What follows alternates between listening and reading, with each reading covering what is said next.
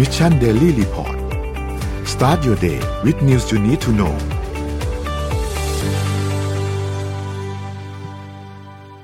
สวัสดีครับยินดีต้อนรับเข้าสู่ Mission Daily Report ประจำวันที่ 18 มกราคม 2565 นะครับ วันนี้คุณอยู่กับพวกเรา 3 คนตอน 7 โมงถึง8โมงเช้า สวัสดีพี่ปิ๊ก สวัสดีพี่เอ็มครับ สวัสดีค่ะ สวัสดีครับ สวัสดีครับ ครับ ผมเริ่มต้นวันอังคารนะครับ เดี๋ยวเราค่อยๆ อัปเดตกันว่ามีเรื่องราวอะไรเกิดขึ้นบ้างนะครับ เริ่มต้นกันที่การอัปเดตตัวเลขการฉีดวัคซีนเหมือนเคยครับ ตัวเลขการฉีดวัคซีนล่าสุดอันนี้วันที่ 16 นะครับ เราฉีดวัคซีนได้ค่อนข้างน้อยนะ เราฉีดวัคซีนได้ประมาณ 1 6 0 0 0 0 โดสเท่านั้นนะครับ แล้วก็ไปเน้นที่เข็มที่3ซะส่วนใหญ่นะครับ รวมๆแล้วฉีดเข็มที่ 3 ไปเนี่ยประมาณ 10.1 ล้านแล้วนะครับ ไปดูสถานการณ์ผู้ป่วยครับ ตอนนี้อยู่ในโรงพยาบาลปกติเนี่ย45,000อยู่ในโรงพยาบาลสนาม 36,000นะครับ รวมๆก็คือ 82,000 ผู้ป่วยอาการหนักเพิ่มขึ้น 24 คนครับ อยู่ที่ 533 และใส่เครื่องช่วยหายใจเพิ่มขึ้น 2 คน อยู่ที่ 108 นะครับ รักษาหายอยู่ที่ประมาณ 5,200นะครับ ตัวเลขผู้เสียชีวิตตอนนี้ก็ลดลงมาประมาณหนึ่งนะสำหรับตัวเลขผู้ผู้ผู้ผู้ติดผู้ติดเชื้อไม่ใช่ผู้เสียชีวิตสำหรับตัวเลขผู้ผู้ติดเชื้อรายวันเนี่ยก็ลดลงมาประมาณหนึ่งแต่ว่าก็ยังอยู่ในหลักที่ใกล้เคียงประมาณ 6,000ถึง8,000 อยู่นะครับ ส่วนตัวเลขผู้เสียชีวิตเนี่ยยังคงอยู่ในตัวเลขที่ยังอยู่ในกรอบที่ไม่ได้ทะลุจากเดิมที่เรามีผู้เสียชีวิตเยอะมากนะครับ ยังก็ยังอยู่ประมาณหลัก 10 ถึง 20 นะครับ ยังไม่ได้สูงไปกว่านี้ ซึ่งก็ยังถือว่าค่อนข้างโอเคนะครับ ก็เหมือนเดิมครับ แนะนำว่าไปฉีดวัคซีนกระตุ้นเข็มที่ 3 กันนะครับ จองไปฉีดวัคซีนกันให้เร็วที่สุดนะครับ ไปดูตัวเลขเศรษฐกิจกันต่อครับ ตัวเลขเศรษฐกิจเริ่มต้นกันที่บ้านเราก่อนครับ เซตอยู่ที่ 1,676.87 นะครับ ติดบวกมา 0.25%นะครับหุ้นต่างประเทศครับดาวโจนส์ครับติดลบ 0.56%นะครับ NASDAQ บวก 0.59% NYSE ครับติดลบ 0.23%นะครับฟุตซี่บวก 0.89 นะครับ แล้วก็ห่างเสงครับติดลบ 0.68 นะครับ ราคาน้ำมันดิบครับ WTI ครับบวกขึ้นมา 0.04%นะครับปรับตัวนิดเดียว 83.85 นะครับ Brent crude oil 86.03 ติดลบ 0.03%ก็เป็นวันที่ราคาน้ำมันดิบค่อนข้างนิ่งนะครับ ราคาทองคำครับอยู่ที่ 1,819.08 บวกขึ้นมา 0.06%นะครับ แล้วก็คริปโตเคอเรนซีครับบิตคอยครับ อนนี้อยู่ที่ประมาณ 42,000นะครับติดลบมาประมาณ 1.4%นะครับอีเทเรียมอยู่ที่3,200นะครับ Binance ครับอยู่ที่ 472 Solana 142 นะครับ Bitcup Coin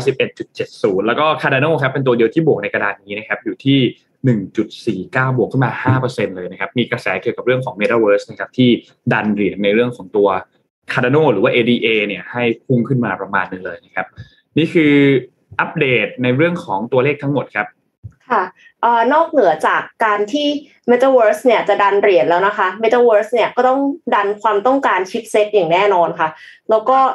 ผู้ผลิตชิปเซตรายใหญ่เนี่ย เราก็ต้องนึกถึง TSMC เป็นอันดับแรกใช่ไหมคะแน่นอนไต้หวัน Semiconductor Manufacturing Company หรือ TSMC หนึ่งในบริษัทผู้ผลิตชิปเซตและหน่วยประมวลผลขนาดเล็กต่างๆ รายใหญ่ของโลก ผู้ที่ผลิตชิปเซตให้ Apple Qualcomm หรือแม้กระทั่ง Samsung และ Intel ที่มีโรงงานผลิตชิปเซตเป็นของตัวเองเนี่ยออกมาประกาศผลประกอบการไตรมาสที่ 3 ของปี 2021 ค่ะ กวาดกำไรสุทธิไปเกือบ 2 แสนล้านบาทค่ะ แล้วก็ตั้งเป้าลงทุนอีก 1.4 ล้านล้านบาท เพื่อแก้ปัญหาชิปขาดแคลนด้วยค่ะ ก็ถือว่าทำผลงานได้ดีกว่าที่นักวิเคราะห์คาดการไว้นะคะ มีกำไรสุทธิกว่า 6,000 ล้านเหรียญสหรัฐหรือประมาณ2แสนล้านบาทเนี่ยค่ะ ดีขึ้นกว่า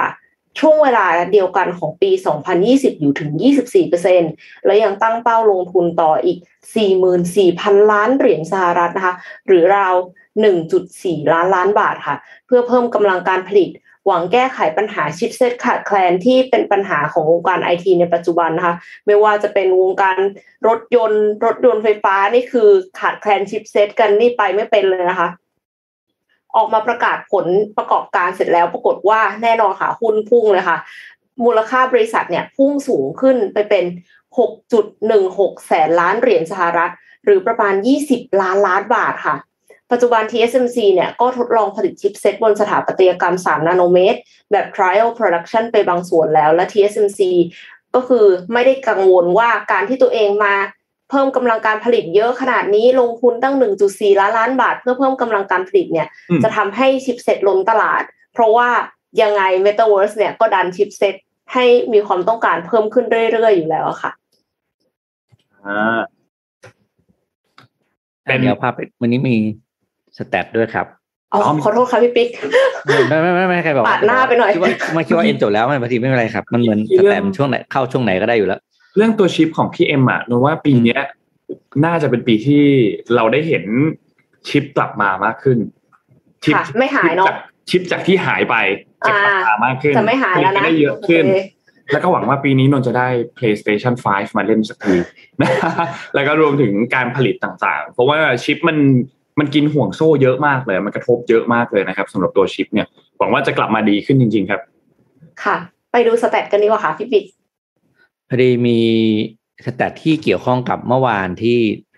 นนท์เล่าข่าวมาสองสามอันนะครับ ก็เลยเอามาฝากกันครับอ่าอ่าอันดู stat ก่อนอันแรกครับ อันแรกเป็นเรื่องของสถานะของเตียงในโรงพยาบาลที่รองรับผู้ป่วยโอไมครอนในสหรัฐอเมริกานะครับ จะเห็นว่าตอนนี้เนี่ย สถานการณ์ของโอไมครอนที่นั่นเนี่ย หนักมากโดยเฉพาะในรัฐที่อยู่ทางภาคกลางนะครับ ก็คือเท็กซัสกับน่าจะอาริโซนานะตรงนั้นใหญ่ๆนะคือเตียงนี่คือ 90%ของเตียงเนี่ยเป็นผู้ป่วยโอไมครอนนะครับ แล้วก็สีรองลงมาคือสีแดงเนี่ยก็จะเป็นเนวาดาเป็นและกลางๆเนะแล้วก็ทางโซนที่ปลอดภัยหน่อยนะครับ ก็คือโซนตอนบนกลางของของประเทศเขาพวกรัฐที่ไม่ค่อยมีคนอยู่เนาะพวกอะไรนะ เซาท์ดาโกตานอร์ทดาโกตาไวโอมิงพวกนั้นนะยังยังค่อนข้างน้อยอยู่นะครับ เพราะฉะนั้นเนี่ยเห็นว่าสถานการณ์โอไมครอนที่นั่นแรงจริง ๆนะครับ ต้องต้อง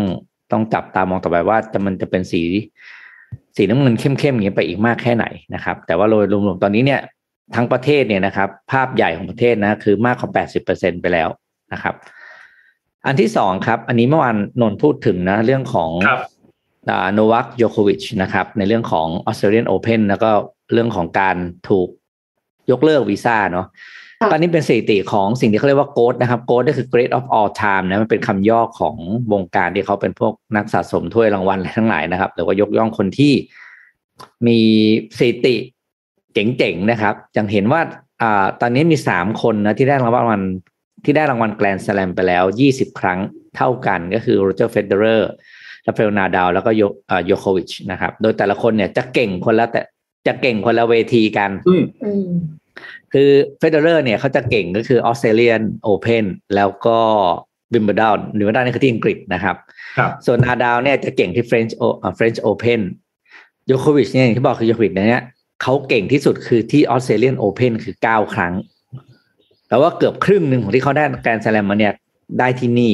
แปลว่าถ้าเทียบกันตามส่วนเนาะถ้าแข่งออสเตรเลียนโอเพนเนี่ยเขาคือคนที่มีภาษีที่สุดที่จะได้แชมป์ในปีนี้ ถ้าเทียบตามสถิติเท่านั้นนะครับ ก็เลยกลายเป็นว่าเนี่ย โอกาสที่เขาจะขึ้นเป็นคนที่ได้รางวัล21เนี่ย ตอนนี้ก็คือเรียกว่าดับไปแล้วใช่ไหมเพราะว่ามันจบไปแล้วครับ จบแล้วครับนายอย่างเงี้ยแล้วก็เหลือก็เลยกลายเป็นเหลือแค่โรเจอร์เฟเดอร์กับราฟาเอลนาดาลเท่านั้นที่จะได้เป็นคนที่ยี่ได้รางวัลเป็นครั้งที่21เป็นคนแรก อืมนนไม่แน่ใจว่าคำถามถ้วยนี้โรเจอร์เฟเดอร์เข้าหรือเปล่าครับ ไม่แน่ใจว่าไม่รู้ไม่รู้ว่ามาแข่งหรือเปล่าใช่ไหมไม่แน่ใจแต่นาดาลแต่เข้าใจว่าแต่อันนี้ชัวร์แต่เฟเดอร์เหมือนพี่ไม่แน่เออเหมือนจะไม่มานะเหมือนเฟเดอร์จะไม่มาเหมือนกันมีคำถามแต่ว่าครับพี่เอ็มครับ ไม่รู้ว่าไม่รู้ว่าตอบได้ไหมแต่ว่าอยากรู้ว่าแต่ละแต่ละถ้วยอะค่ะ มันต่างกันยังไงทำไมอ่าทำไมแต่ละคนถึงถนัดไม่เหมือนกัน มันก็คือโอเคเทนนิสเหมือนกันหรือเปล่ามันไม่ใช่แบบว่าคนละอ๋อโอเคโอเค โอเคโอเคบางตอบอันนี้นะครับถ้าทวิตอ่านนท์ตอบแล้วกันนนท์ตอบแล้วกันอืมคือคือคอร์ดเวลาเราไปแข่งอืมแต่ละที่เนี่ยคอร์ดของสนามอะนะครับ มันจะแตกต่างกัน ยกตัวอย่างอย่างเช่น อย่างราฟาเอลนาดาลเนี่ย ตัวเลข13ถ้วยที่เขาได้ตัวเอ่อที่ French แกรนด์สแลม Open มาเนี่ยที่ French Open เนี่ย อันนั้นน่ะมันเป็นคอร์ตดินนาดาลอ่าเขาขึ้นชื่อมากว่าเขาเก่งคอร์ตดินมากคอร์ตดินมันจะเป็นแบบดินที่เป็นสีแดแดงงๆแดงๆหน่อยน้ำตาลอืมน้ำตาลอะไรอย่างเงี้ยครับนาดาลเก่งคอร์ตนี้มาก เก่งแบบเก่งกว่าคนอื่นมากๆ เข้าไปแข่งทีไรแชมป์แข่งทีไรแชมป์แข่งทีไรแชมป์ตลอด แล้วมันก็จะมีคอร์ดอื่น ๆ ที่เป็นคอร์ดนนท์ไม่แน่ใจว่าเขาเรียกว่าสนามอะไรแต่มันเป็นขอแบบหญ้าเทียมขอหญ้าอะเทีคยอมร์ดหญ้าแล้วก็จะมีคอร์ดที่เป็นสีน้ำเงินน้ำเงินนนท์ไม่แน่ใจว่ามันเรียกว่าวัสดุอะไรแต่ว่าอย่างมาต่อยอะไรเงี้ยเหรอไม่แน่เป็นใจมันเขาเรียกอีบ็อกซี่ครับ สีพื้นแล้วก็ทำสีบ็อกซี่ อืมอ่าแล้วก็หนืดๆหน่อย อืมมันก็เลยจะมีความถนัดของแต่ละแต่ละคนสำหรับนักกีฬาเฉพาะเฉพาะคน เพราะว่าสไตล์สแต่ละไตล์ ใช่ลูกมันจะเด้งลูกมันจะเด้งไม่เหมือนกันอ่าอ่าใช่ใช่ลูกจะเด้งไม่เหมือนกันความลื่นของสนามความอะไรอย่างเงี้ยครับ มันจะไม่เป็นที่สนามอืมตอนแรกนึกว่าเป็นที่คู่แข่งว่าใครแข่งบ้าง อ่า มันเป็นที่สนามด้วยเป็นที่สนามด้วย อันนี้เป็นเป็นที่พื้นเสน่ห์อันหนึ่งพื้นสนามขเลยองครับ ของเทนนิสครับโอ้ค่ะเคเข้าใจแล้วขอบคุณค่ะเอ้ยเป็นคำถามที่ดีมากเลยพี่เอ็มเพราะว่านนท์ก็นนท์ตอนเด็กๆนนท์ก็คิดเหมือนกัน แบบตอนที่เราก่อนที่เราจะดูเทนนิสอะไรเงี้ยทำไมสนามนี้มันสีไม่เหมือนกับ ครั้งที่แล้วที่เราดูอะไรเงี้ยก็ถามที่บ้านถามพ่อที่นั่งดูต้องถามเอ็มกับนนท์ต่อว่าสี่คนล่างอะรู้จักหรือเปล่า Björn Borg Jimmy Connors อ๋ออังเดรอากาซีแล้วก็รู้จักแต่อากาซีใช่ไหมใช่อ่าไม่รู้จักครับรู้จักสามคนบนครับคนที่ hardcore สุดคือจิมมี่คอนเนอร์ครับ คือแบบเขาเป็นคนเขาเป็นนักเทนนิสที่เรียกว่าอ่าเขาเรียกนะ อารมณ์ร้อนอารมณ์ร้อน คนหนึ่งแต่ก็สไตล์ก็ดุเดือดนะส่วน Björn Borg ก็สไตล์แบบสวยงามอะไรอย่างเงี้ยครับ อืมอืมก็ก็ก็เก่งทุกคนพวกนี้นะครับอะไปดูตัวต่อไปครับ stat ต่อไปครับอ่าประเทศที่กองกำลังทหารทรงพลังที่สุดนะครับ เรียงตามอันดับนะครับอืมโดยวิธีการจัดอ่าเนี่ย จัดโดยเขาเรียกว่านับเขาเรียกว่า index ที่เรียกว่าคือ global fire power index นะครับ ก็คือนับตามกำลังจำนวนกำลังทหารจำนวนอาวุธที่มีนะครับ แล้วแปลกมากก็คือวิธีการนับคือ ถ้าคะแนนเป็น 0.00เนี่ยคือ perfect หรือว่าเป็นมี most powerful นะครับ มีกำลังทหารที่แข็งแกร่งที่สุด ประเทศที่ได้ศูนย์คือที่สุดนะครับ ก็อันดับหนึ่งคือสหรัฐอเมริกานะครับ 0.045 อันดับสองคือรัสเซีย 0.050 อันดับสามคือจีนนะครับ 0.051 เรียกว่า สามคันนี้คือใกล้ที่สุกัดนแล้มาวอะเลยนะคะใกล้กันมากนะครับรองลงมาก็เป็นอินเดียญี่ปุ่นนะครับอ่าเกาหลีใต้ฝรั่งเศสแล้วก็ยูเคเกาหลีเหนือเนี่ยไม่อยู่ในนี้เพราะว่าไม่มีใครเข้าไปสำรวจได้นะครับอ๋อคือสิ่งที่น่าจะติดลบน่าสนใจค่ะมากอ่านะครับครับน่าสนใจมากนะครับ อะต่อมาครับพี่ปิ๊กฮะถ้าฮะแต่ถ้านับจำนวนนายพลอย่างเดียวผมว่าเราก็ไม่แพ้ครับอะเราไม่แพ้ครับ ถ้านับไม่แพ้ถ้านับตำแหน่งนะครับ ถ้านับตำแหน่งอ๋อใช่เอะเพราะอิประเทศหร่านอิหร่านไม่ติดเหรอคะ อิหร่านไม่ติดครับอิหร่านไม่ติดในนี้ อาจจะน้อยกว่านี้แต่ว่าหรือว่าสำรวจไม่หมดก็ไม่รู้ อันนี้คือเขาเอาประเทศที่เปิดเผยอะอ๋อนะครับเพราะว่าไอ้ตัว global fire power power index เนี่ยส่วนใหญ่จะเมียนมาอะคะเมียนมาไม่เมียนมาไม่ติดแน่นอนครับเมียนมาน้อย เพราะว่าด้วยไซส์ประเทศกำลังประเทศน้อยอยู่แล้วอ๋ออ๋ออันนี้แสชัวร์ดงเมียนมาว่าอันนี่นี้ไม่ติดคือหมายถึงแน่นอนว่ามันเป็น absolute amount นนถ้าอย่างนั้นครับพูดไม่ได้อืมมันเป็น absolute มันไม่ได้เป็นเปอร์เซ็นต์อ๋อโอเคอะนะครับ ต่อมาเป็นค่าเงินยูโรกับดอลลาร์นะครับ ก็ปัจจุบันนี้เนี่ยความนิยมของค่าเงินยูโรเนี่ยมากขึ้นนะในลักษณะของการทำ global payment ต่างๆ คือจ่ายเงินเป็น transaction อะไรอย่างเงี้ยนะครับ เมื่อก่อนเนี่ย US ดอลลาร์จะเป็นหลักถูกไหม ตอนนี้นี่คือสังเกตว่าตอนนี้แทบจะแทบจะเท่ากันแล้วนะครับ ระหว่างเงินยูโรกับดอลลาร์นะครับ ต่อมาครับแอปพลิเคชันประเภทไหนที่ดูดเงินเรามากกว่าร้อยล้านเหรียญต่อปี นะครับ ที่ตอนนี้คือเห็นว่าเกมเนี่ยนะ ดูดชนะมาตั้งนานแล้วนะครับ คือเรียกว่าคนเสียเงินให้เกมเนี่ยเยอะมาก ปัจจุบันนี้คือประมาณสามเท่าแล้วนะ ของการเสียเงินผ่าน อันนี้ investment เขา application ไม่นับใช่ไหมคะไม่ได้ investment ครับไม่ได้นี่นับรายได้อย่างเดียว investment ในในแอปนี่คือไม่ไม่รวมอยู่ในนี้ ไม่อย่างนั้นน่าจะพุ่งสูงไม่รวมกว่าเกมอีกนะคะอืมอันนี้เป็นรายได้นะครับ ครับ อันนี้ต่อมาครับ เป็นเรื่องของประเทศไหนที่ ห้ามใช้ทวิตเตอร์บ้างอืมนะครับ แต่ก็อ่าแต่ก่อนเนี่ยคือจะเยอะมากก็คือสีฟ้าเนาะแต่ว่าประเทศในในกราฟเนี่ย ในชาร์ตเนี่ยสีฟ้าคือเคยบล็อกตอนนี้ให้ใช้แล้วค่ะครับสีน้ำเงินคือยังบล็อกอยู่ตอนนี้ก็เหลือแค่สองประเทศจริง ๆ นะครับ ก็คือจีนเนาะจีนแล้วก็ประเทศทางทางอืมทางซ้ายๆที่พี่ไม่ได้ดูมาขอโทษทีว่าเป็นประเทศอะไร แต่จีนเนี่ยยังห้ามอยู่นะครับ อะต่อมาครับเมื่อวานก่อนพูดกันเรื่องพาสปอร์ต ใช่ไหมค่ะว่าพาสพาสปอร์ตประเทศไหนไปได้กี่ประเทศนะครับ อันดับหนึ่งคือญี่ปุ่นกับสิงคโปร์นะครับ ไปได้ร้อยเก้าสิบสองประเทศทั่วโลกรองลงมาก็เยอรมนีนะครับ ไปได้ร้อยเก้าสิบประเทศทั่วโลกนะครับ อันนี้ก็ตามชาร์ตนะเก็บมาเมื่อปีเมื่อปลายปีนี้เองนะครับโดยเฮนรี่จีนก็ไม่น้อยนะครับ จีนก็แปดสิบนะ ไม่น้อยครับจีนไม่น้อยครับ ก็ไปได้ประมาณหนึ่งในสามของโลกเนาะครับแปดสิบไม่แน่ใจว่าไทยไปได้เท่าไหร่ ไทยเหรอไทยได้ประมาณแปดสิบกว่าๆแต่ว่าในชาร์ตนี้ไม่มีนะครับนางนนหายหน่อยเนาะอ่าต่อมาครับ อันนี้อยากให้รู้กันว่ามือถือรุ่นไหนเนาะปล่อยคลื่นออกมามากที่สุดระหว่างที่กำลังเรากำลังเรากำลังยกเขามาคุยอยู่ที่ที่ที่ข้างๆหูเราเนาะก็ Motorola Edge นะครับ สูงที่สุด 1.79 ลองลงมาคือ CTE นะครับ รุ่น Axon 11 นะครับ แล้วก็ OnePlus Sony Xperia XA2 นะครับ ก็อยู่กลางๆ น้อยที่สุดคือ Sony Xperia XC1 Compact ครับ อันนี้เขานับเฉพาะอันที่มาระหว่างคุยอยู่ที่ที่ตรงนี้นะเพราะมันเป็นมีผลมันก็มีสต u d ดี้หลายตัวนะที่บอกว่า อย่าเอาโทรศัพท์มาไว้ข้างหูนานๆ เพราะว่ามันจะทำให้เราปวดหัวแล้วก็ร้อนได้อะไรอย่างเงี้ยนะครับอะสแตทของวันนี้มีเท่านี้ครับ ครับ เห็นของเมืองไทยอะค่ะ อันที่มันเป็นสีเขียวเนี่ย คือเข้าได้เลยเนี่ยยี่สิบสี่ประเทศเองค่ะแต่มีอ๋อ24สีน้ำเงินเหรออืมอีกสี่สิบแปดประเทศอืมโอ้โหน้อยวีซ่ามกนะฟรีคือยี่สิบสี่ประเทศอืมวีซ่า on arrival คือสี่สิบแปดประเทศค่ะอืมโอ้อืมอืมอืมไม่ซึ่งจะแตกต่างกันด้วยระหว่างคนที่เป็นถือหนังสือที่เป็นหนังสือการทูตหนังสือราชการกับคนที่เป็นอ่าไม่เกี่ยวนะครับธรรมมันต้องดากับเจ้าหน้าที่คนละแบบอาจจะจะแตกต่างกันด้วย ใช่น้อย ไม่เยอะจังต่อไม่เยอะมากของเราจะไม่เยอะมากไม่เยอะมาก เมื่อกี้นุ่นเห็นคอมเมนต์มีถามคำถามมาอันนึง เรื่องเกี่ยวกับตัวภาษีที่ดินนะครับ ว่าว่ายังมีการลดต่อไปไหม เพราะว่าภาษีที่ดินเนี่ยมีการลดติดกันมา 2 ปีคือปี 2020 กับปี 2021 นะครับ ทีนี้เมื่อวานนี้เนี่ยกระทรวงการคลังเขามีการตอบแล้วนะครับ คือมันมีกรณีอันนึงว่า ทางด้านของกกรเนี่ยเขามีข้อเสนอให้กระทรวงการคลังเนี่ยพิจารณาในเรื่องของการขยายเวลาลดภาษีที่ดิน และก็สิ่งปลูกสร้าง คือเขาลดลงเนี่ยคือ 90%และขยายต่อไปอีก 2 ปี 2 ปีก็คือ 2022 ถึง 2023 นะครับเพื่อช่วยบรรเทาผลกระทบที่เกิดขึ้นจากโควิดนะครับทีนี้คุณอาคมตอบแล้วเมื่อวานบอกว่ากระทรวงการคลังจะไม่ขยายเวลาลดภาษีที่ดินและสิ่งปลูกสร้างออกออกไปอีกแล้ว เพราะว่าลดไปแล้ว 2 ปีก่อนหน้านี้คือใน 2020 กับ 21 นะครับ แล้วก็ทำให้แต่ละครั้งที่ลดลงไปเนี่ยรายได้ของท้องถิ่นในแต่ละปีหายไป 30,000 ล้านบาทนะครับ ดังนั้นปีนี้ก็เลยมีการเสนอให้จัดเก็บภาษีที่ดินเต็มอัตราที่ 100%เหมือนเดิมนะครับ คุณอาคมก็บอกว่าปกติในการออกมาตรการการช่วยเหลือทางภาษีเนี่ยต้องดูเรื่องของผลกระทบหลาย ๆ ด้าน หนึ่งในนั้นก็คือด้านรายได้ของรัฐด้วย ถ้าหากว่ามีการลดลงไปอีกรายได้ของท้องถิ่นจะลดลงไปเป็นจำนวนเยอะมาก แล้วก็ส่งผลกระทบต่อเงินลงทุนค่าใช้จ่ายท้องถิ่นที่ตามมาหลังจากนี้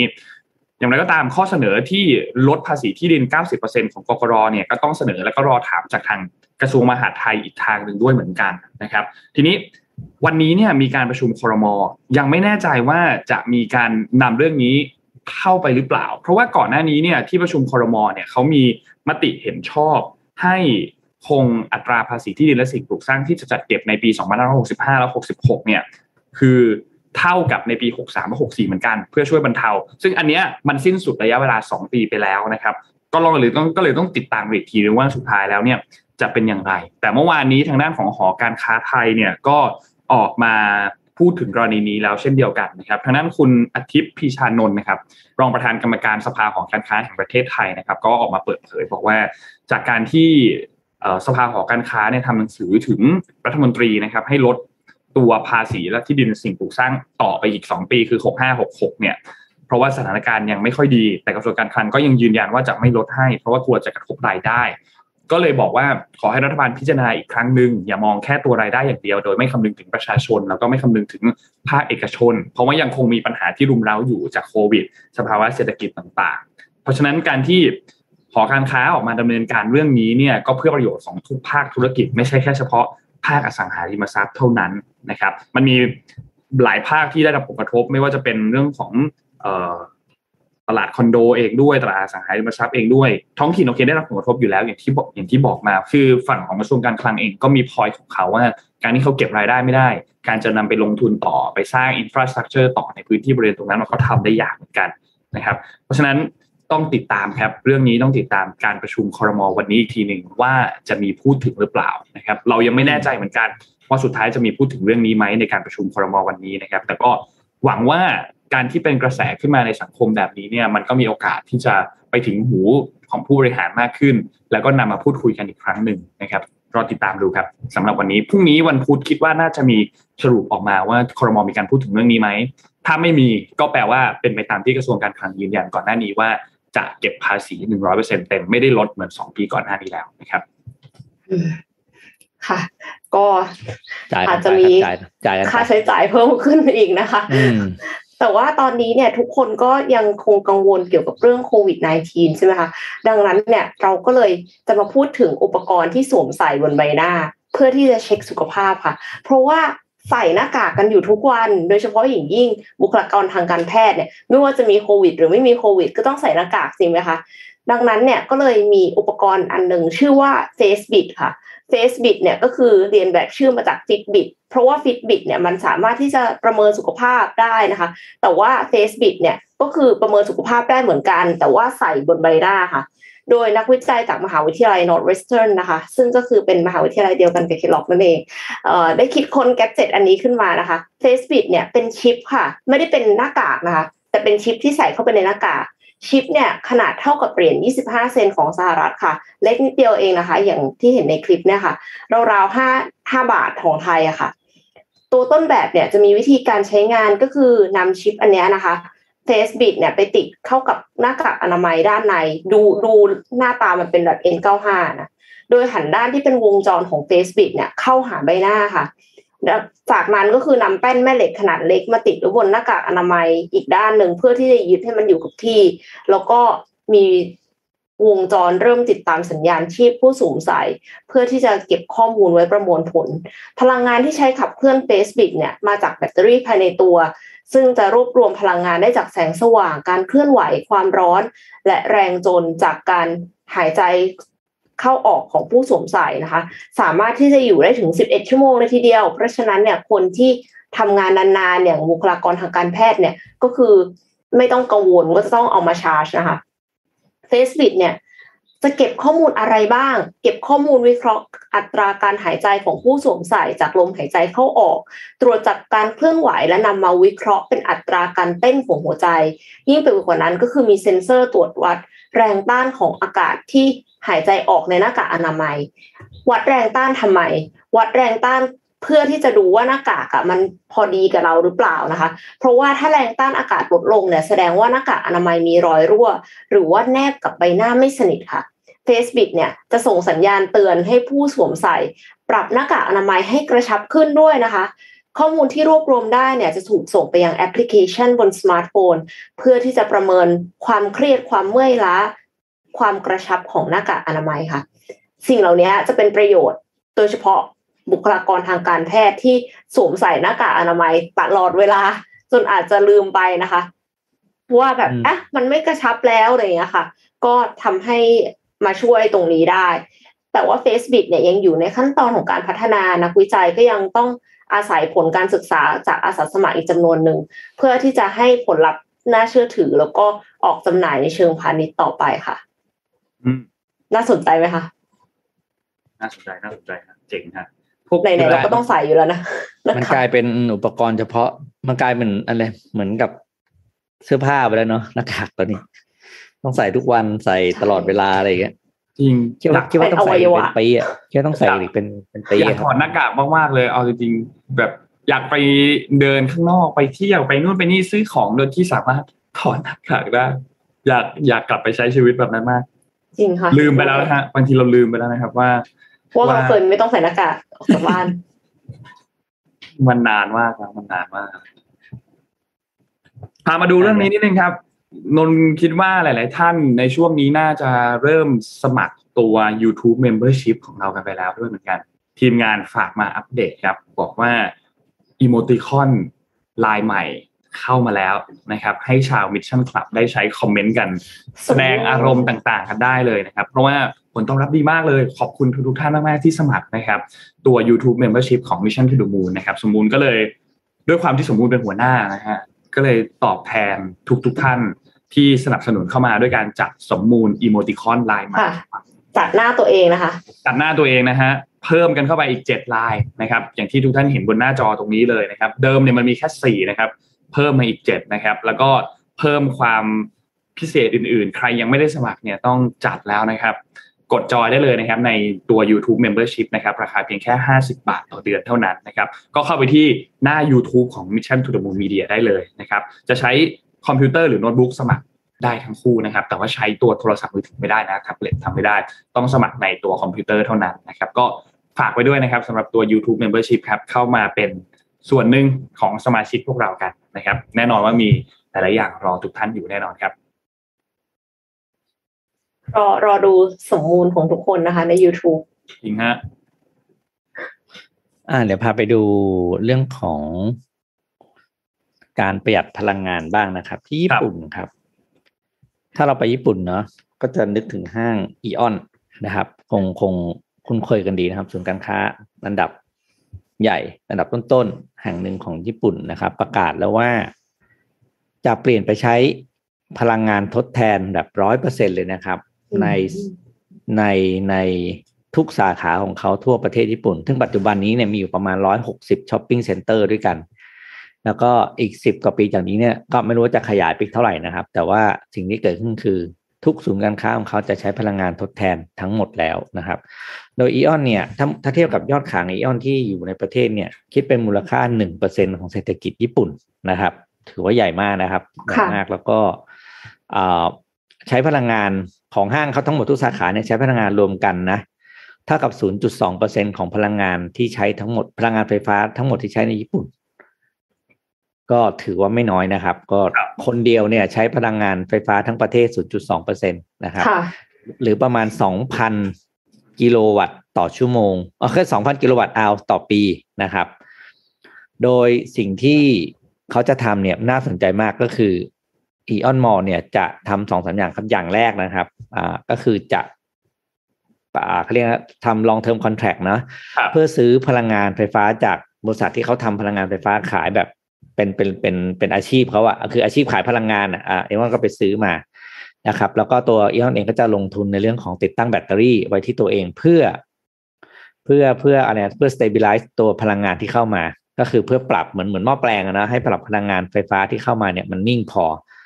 กับอีกการหนึ่งที่อันนี้ที่พี่ว่ามันน่าสนใจก็คือเขาจะรับซื้อพลังงานไฟฟ้าจากประชาชนจากลูกค้าจากบ้านเรือนนี่อะค่ะบ้านเรือนโดยใช่ครับ โดยซื้อผ่าน electric vehicle ของเราที่เขาไปจอด อืมคือขับไปเนี่ยไม่ได้ไปชาร์จนะ ขับไปขาย ก็คือเราชาร์จจากบ้านใช่ไหมเราที่เราไปไปเราชาร์จที่บ้านเต็มแล้วใช่ไหมครับ เราขับไปปุ๊บเนี่ยแทนที่จะไปชาร์จสิ่งค้าเนี่ยเสียบตรงนั้นคือเสียบขายพลังงานไฟฟ้า แล้วค่าอะไรนะ ค่าไฟฟ้าที่เราขายเนี่ย มันจะกลับมารูปของ Eon Points เพื่อนำไปใช้จ่ายในศูนย์การค้าต่อไปนะครับ อันนี้เนี่ยเป็นโมเดลที่ สวนสวนทางนะปกติเราไปศูนย์การค้าไปโรงแรมไปสถานที่ใหญ่คือเราไปชาร์จนะเราไปเสียเงินให้เขาอันนี้กลับกันครับคือเราขับไปจอดเพื่อไปขายไฟที่ค้างอยู่ในรถเราให้กับเขาต้องเข้าใจว่าญี่ปุ่นเนี่ยทำแบบนี้ได้ เพราะว่าหนึ่งก็คือพื้นที่เขาเล็กเนาะการขับรถไปไปศูนย์ค้ามันไม่ได้ใช้ไฟมาก นั้นแปลว่าไฟในรถคุณเหลือเยอะเต็มไปหมดเลย คุณก็ขายซะแล้วกลับมาบ้านคุณใช้ คุณก็ใช้ฟรีเพราะว่าที่ญี่ปุ่นเนี่ย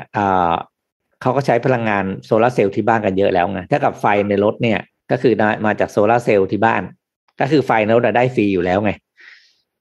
ก็เอาไฟนั้นไปขายเพื่อให้ได้เป็น point มาซื้อของอืมอันนี้มันเป็น scheme เพื่อที่จะให้คนไม่กลับบ้านด้วยป่ะคะพี่ปิ๊กเพราะว่าไม่มีไฟเหลือกลับบ้านแล้วค่ะ ก็เลยต้องช็อปปิ้งไปเรื่อยไม่เร็วไม่เร็วหรือไม่ก็บอกว่าไฟหมดติดอยู่ในนั้น ไฟหมดออกไม่ได้อย่างเงี้ยใช่ก็เลยช็อปคงคง คงใช้ได้ครั้งเดียวครับคงใช้ไม่ได้แล้วอะไรเงี้ยคงใช้ได้ครั้งเดียวครั้งแรกครั้งเดียวนะครั้งต่อไปก็ไม่ได้ละครับนอกจาก AEON แล้วนะครับ ก็ chain ใหญ่อื่นอย่างเช่น Seven & i Holdings นะครับ หรือที่เป็นบริษัทที่อยู่เป็นบริษัทแม่ของเซเว่นอีเลฟเว่น chain เนี่ยเนาะก็ประกาศที่จะซื้อพลังงานไฟฟ้าเหมือนกัน โดยซื้อจาก Nippon Telegraph นะครับก็เป็นบริษัทผู้ผลิตรายใหญ่อีกคนหนึ่งเหมือนกันนะครับ แล้วก็ Lawson ก็จะเริ่ม เหมือนกันเลยนะครับ ก็คือรับซื้อพลังงานจากซื้อพลังงานไฟฟ้าจากบ้านเรือนนะครับอ่าแล้วก็ตัว trading house อีกคนหนึ่งก็คือบริษัทที่ผลิตไฟฟ้ารายใหญ่ คือ Mitsubishi Corp เนี่ย 2022 ในปี 2022 นะครับ ก็ทุกคนเข้ามุฟไปแล้ว ชัดเจนเรื่องพลังงานทดแทนนะครับ หวังว่าลักษณะแบบนี้เนี่ยจะเกิดขึ้นในบ้านเราเหมือนกัน เพราะต้องเข้าใจนะว่าศูนย์การค้าเนี่ยเป็นเป็นเป็นที่ที่ ใช้พลังงานไฟฟ้าใช้พลังงานเยอะจริง ๆ ซึ่งเราเข้าใจได้นะครับ เพราะเขามีต้องเปิดแอร์เปิดนู่นเปิดนี่เนาะอยากเห็นแบบนี้เหมือนกัน อืมนะครับ ก็จะได้ช่วยกันลดความร้อนที่ออกมาสู่บรรยากาศ ค่ะ จะได้ไม่ต้องห้าสิบองศานะคะ ไม่ต้องไปแข่งกับเขานะคะโอ้โหหน้าร้อนปีนี้ไม่หนักหน้าร้อนปีนี้ไม่อยากนึกเลยว่ามันจะเท่านิวไฮของไทยจะเท่าไหร่ ค่ะไปต่อกันที่เรื่องของเทคโนโลยีอีกสักเรื่องหนึ่งแล้วกันนะคะ เป็นเรื่องของโดรนค่ะ แต่โดรนอันนี้พิเศษตรงที่มันสะเทินน้ำสะเทินบกค่ะ ตัวแรกของโลกนะคะ ชื่อ Firefish บวกกับ KDDI ค่ะโดรนเนี่ยใช้หลายรูปแบบมากๆเลยทั้งบนบกแล้วก็ในน้ำใช่ไหมคะแต่ว่าครั้งนี้เป็นครั้งแรกที่เขาจับมือกันค่ะ ก็คือบริษัทพันธมิตรผู้พัฒนาเทคโนโลยีโดรนบิน โปรโดรนและหุ่นยนต์ใต้น้ำ KC เนี่ยพัฒนาโดรนบินสะเทินน้ำสะเทินบกตัวแรกของโลกนะคะ Firefish บวก KDDI เนี่ยนะคะมีความสามารถในการบิน แล้วก็พอบินแล้วก็มาถึงตรงน้ำอะค่ะผิวน้ำเนี่ย สามารถที่จะปล่อยโดรนอีกตัวหนึ่งลงใต้น้ำได้นะคะ ก็คือหุ่นยนต์ใต้น้ำนี่แหละ เพื่อที่จะทำภารกิจรูปแบบต่างๆ ที่มีความซับซ้อน การทดสอบโดรนรุ่นใหม่เนี่ย เกิดขึ้นภายในสวนน้ำ เมืองโยโกฮาม่าของประเทศญี่ปุ่นนะคะ KDDI และบริษัทพันธมิตรเนี่ยใช้เวลาในการผลิต